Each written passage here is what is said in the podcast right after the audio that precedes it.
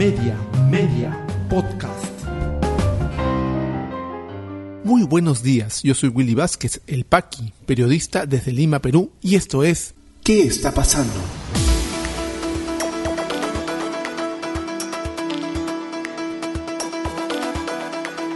Estas son las tres principales noticias que debes conocer hoy jueves 16 de junio de 2022. Congreso de la República archiva informe de comisión Jorge Montoya que investigó proceso de elecciones 2021. Comisión de Fiscalización decide variar condición de Pedro Castillo de testigo a investigado. María del Carmen Alba amplía la legislatura pero presentan moción para dejarla sin efecto.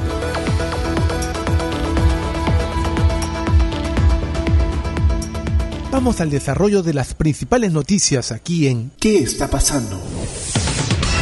Un informe que le costó al fisco más de 200 mil soles, entre asesores, entre investigadores, entre sueldos. Un informe que ha demostrado que no existió fraude en las elecciones del año 2021. Nos puede gustar Pedro Castillo como presidente o no, esa es otra discusión. Puede ser uno de los peores presidentes que está gobernando en el país en los últimos años y esa es otra discusión. Lo que no nos puede llevar a pensar a que Pedro Castillo haya ganado con fraude. Una persona que no puede articular bien un discurso, una frase, un párrafo, creen que tiene la capacidad para organizar un fraude de proporciones el informe de la Comisión Montoya en sus recomendaciones decía que debería investigarse, debería investigarse, no lo hicieron ellos, a los eh, jefes de los organismos electorales y procesarlos luego constitucionalmente. En teoría, lo que debería haber hecho la comisión es encontrar esto, investigar y encontrar supuestos indicios de fraude que no existió de ninguna forma.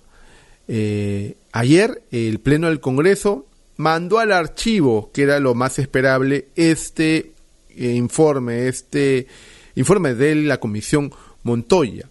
Con 42 votos a favor, 55 en contra y 3 abstenciones, la representación nacional desestimó el documento sustentado por el presidente de dicho grupo de trabajo, Jorge Montoya, informa el diario El Comercio. Asimismo, el Pleno rechazó por 45 votos a favor, 49 en contra y 17 abstenciones el informe en minoría sustentado por la congresista Ingrid Bazán. Bazán sustentó su informe señalando que no se puede acusar constitucional y penalmente al presidente del Jurado Nacional de Elecciones, Jorge Salas Arenas, ni al jefe de la Oficina Nacional de Procesos Electorales, Piero Corbeto, porque ellos fueron invitados de la comisión y no investigados. Lo resaltante del debate en realidad fue la discusión que se dio entre la congresista Susel Paredes y del Partido Morado y Marta Moyano de Fuerza Popular. Se enfrascaron en una discusión ambas.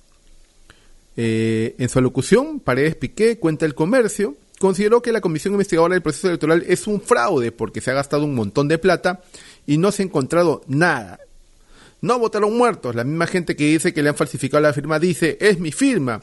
¿Saben qué es un fraude? Esta comisión es un fraude porque no se ha gastado un, se ha gastado un montón de plata y no se ha podido concluir nada determinante, señaló la parlamentaria. De inmediato Moyano replicó, le voy a pedir con mucho cariño a la compañera Susel que por favor haga su intervención y defienda lo que tenga que defender, pero no puede ofender a una comisión que ha sido aprobada acá en el Pleno. Le pido que retire esa palabra y continuamos todo normal en paz. Sin embargo, Susel Paredes se negó a hacerlo. ¿Sabe por qué no puedo retirar la palabra? Porque en mi absoluta interna convicción personal pienso que esta comisión es un fraude porque yo misma soy producto de estas elecciones. ¿Cómo voy a decir que hubo fraude si me han elegido a mí en estas elecciones generales? Dijo. Pese al pedido de la primera vicepresidenta, Lady Camones, de Alianza para el Progreso, la parlamentaria que llegó al Congreso con el Partido Morado dijo, corrigiendo, corriéndome todos los riesgos, como dijo mi colega Alberto de Belaunde, no retiro nada. Esto fue lo más resaltante en realidad del debate ayer de la comisión, del informe de la comisión Montoya que fue pasada al archivo. Fuerza Popular, a través de su vocero, ha dicho que reconsideren la votación y que se vuelva a votar. ¿Convencerán a la gente que votó en contra o que se abstuvo en todo caso para que puedan aprobar ese informe? Vamos a ver lo que dice el eh, tiempo estos días, ¿no? Porque el Congreso tiene ahorita otras cosas en las que preocuparse, por ejemplo, lo que vamos a contar más adelante acerca de la ampliación de la legislatura. Veamos qué pasa, esperemos que esto ya haya sido archivado definitivamente, no hay más debate aquí.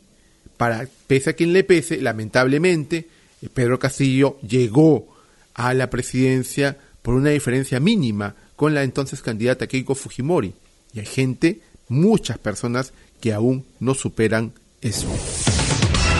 Y de testigo pasa a calidad de investigado. El presidente Pedro Castillo y la investigación que se le está llevando a cabo en el Congreso de la República. Ojo, estamos hablando de la Comisión de Fiscalización, quien ha decidido variar la condición del presidente de testigo a investigado. Perú 21 cuenta que ayer la Comisión de Fiscalización cambió la condición del el presidente Castillo, quien debía responder ante esta instancia para las visitas sobre las visitas clandestinas que habría recibido en la casa de Breña. Fuentes parlamentarias indicaron que una mayoría de congresistas concluyó que el presidente se ha negado a colaborar con las investigaciones debido a que no aceptó someterse a interrogatorios. Incluso evaluaron enviarle las preguntas por escrito, pero al notar las escuetas respuestas que dio por esta vía a la fiscal Lustaquire retrocedieron en esa intención. Otra de las razones para adoptar esta postura, indicaron las fuentes, es que solo pasando la condición de investigado, el Parlamento podrá atribuirle al jefe de Estado delitos que posteriormente deberán ser evaluados por el Ministerio Público. Así que, por el lado parlamentario, le cambian la situación al presidente de la República. ¿Y qué hace la Fiscalía? La Fiscalía está soltando algunos datos bastante avesados, porque está sustentando en los pedidas eh, en la evaluación de tutela de derechos, ¿no? que está haciendo el presidente, eh, la defensa del presidente para no ser investigado, la Fiscalía por su parte está usando la declaración de un colaborador eficaz que detalla la entrega de 150 mil, 55 mil soles por parte de eh, Karim López en las propias manos del presidente. Ayer el fiscal Supremo Adjunto Samuel Rojas señaló que existe la declaración de un aspirante a colaborador eficaz en la que narra con detalles que la lobista Carilín López le habría entregado dinero al presidente Pedro Castillo, quien es indicado de ser el cabecilla de la mafia en el Ministerio de Transportes y Comunicaciones. Habría. Eso dice la colaboradora eficaz. ¿Pruebas? No ha hablado de pruebas la Fiscalía, pero está haciendo una acusación bastante grave, por supuesto incondicional, pero una acusación al fin en la sustentación de tutela de derechos. Cuenta Perú 21 que la exposición del miembro del Ministerio Público se realizó ante el juez supremo de investigación preparatoria Juan Carlos Checkley durante la audiencia de tutela de derechos que solicitó la defensa del mandatario para anular la investigación preliminar en su contra. Carilín López Arreondo habría entregado al presidente de la República sumas de dinero en efectivo por montos de 100 mil, 50 mil y 5 mil, ya sea en Palacio de Gobierno o la Casa de Zarratea, indicó el fiscal Rojas al citar la declaración del colaborador. Citas una declaración, pero no muestras las pruebas. Imagino, queremos pensar, que eh, la colaboradora eficaz, Carilín López, ha dado todas las pruebas que sustentan esto, que sustentan la eh, acusación que hace a través de su declaración de colaboradora eficaz.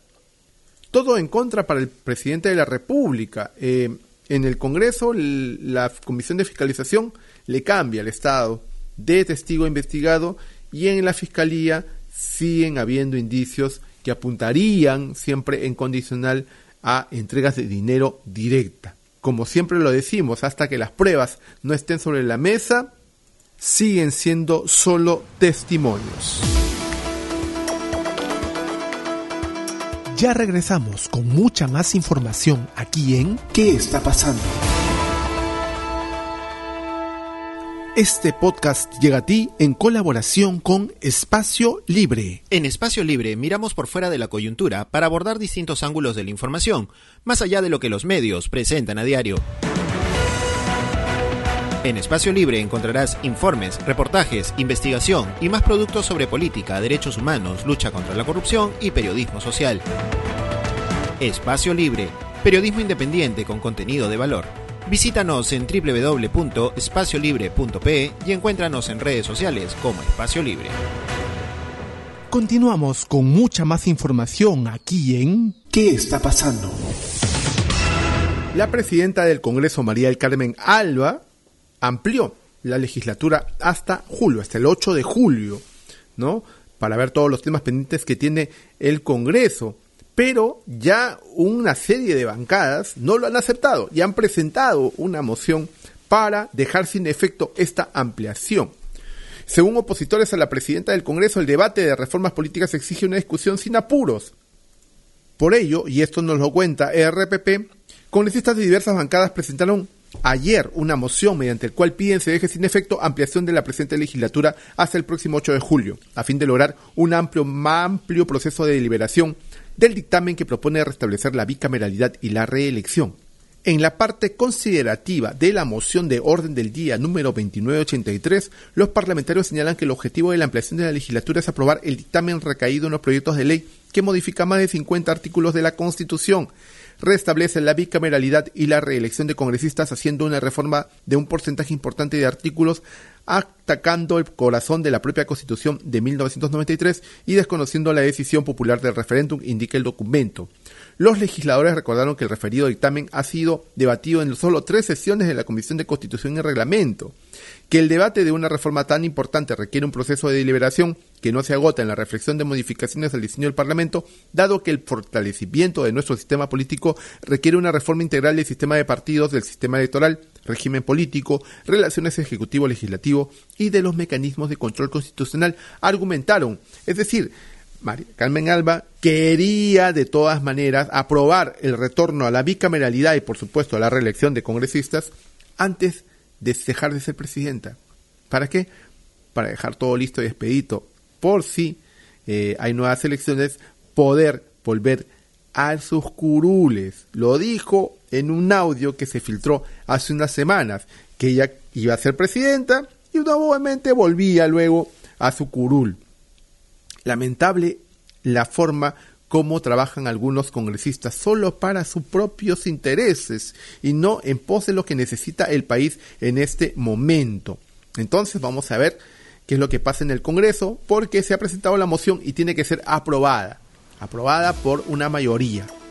Veremos de qué están hechos los congresistas y si están de acuerdo o no en estas tropelías legislativas de la presidenta del Congreso y todos los que la apoyan.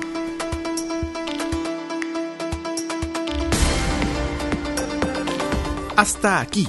¿Qué está pasando? Podcast de noticias para iniciar tu día más y mejor informado.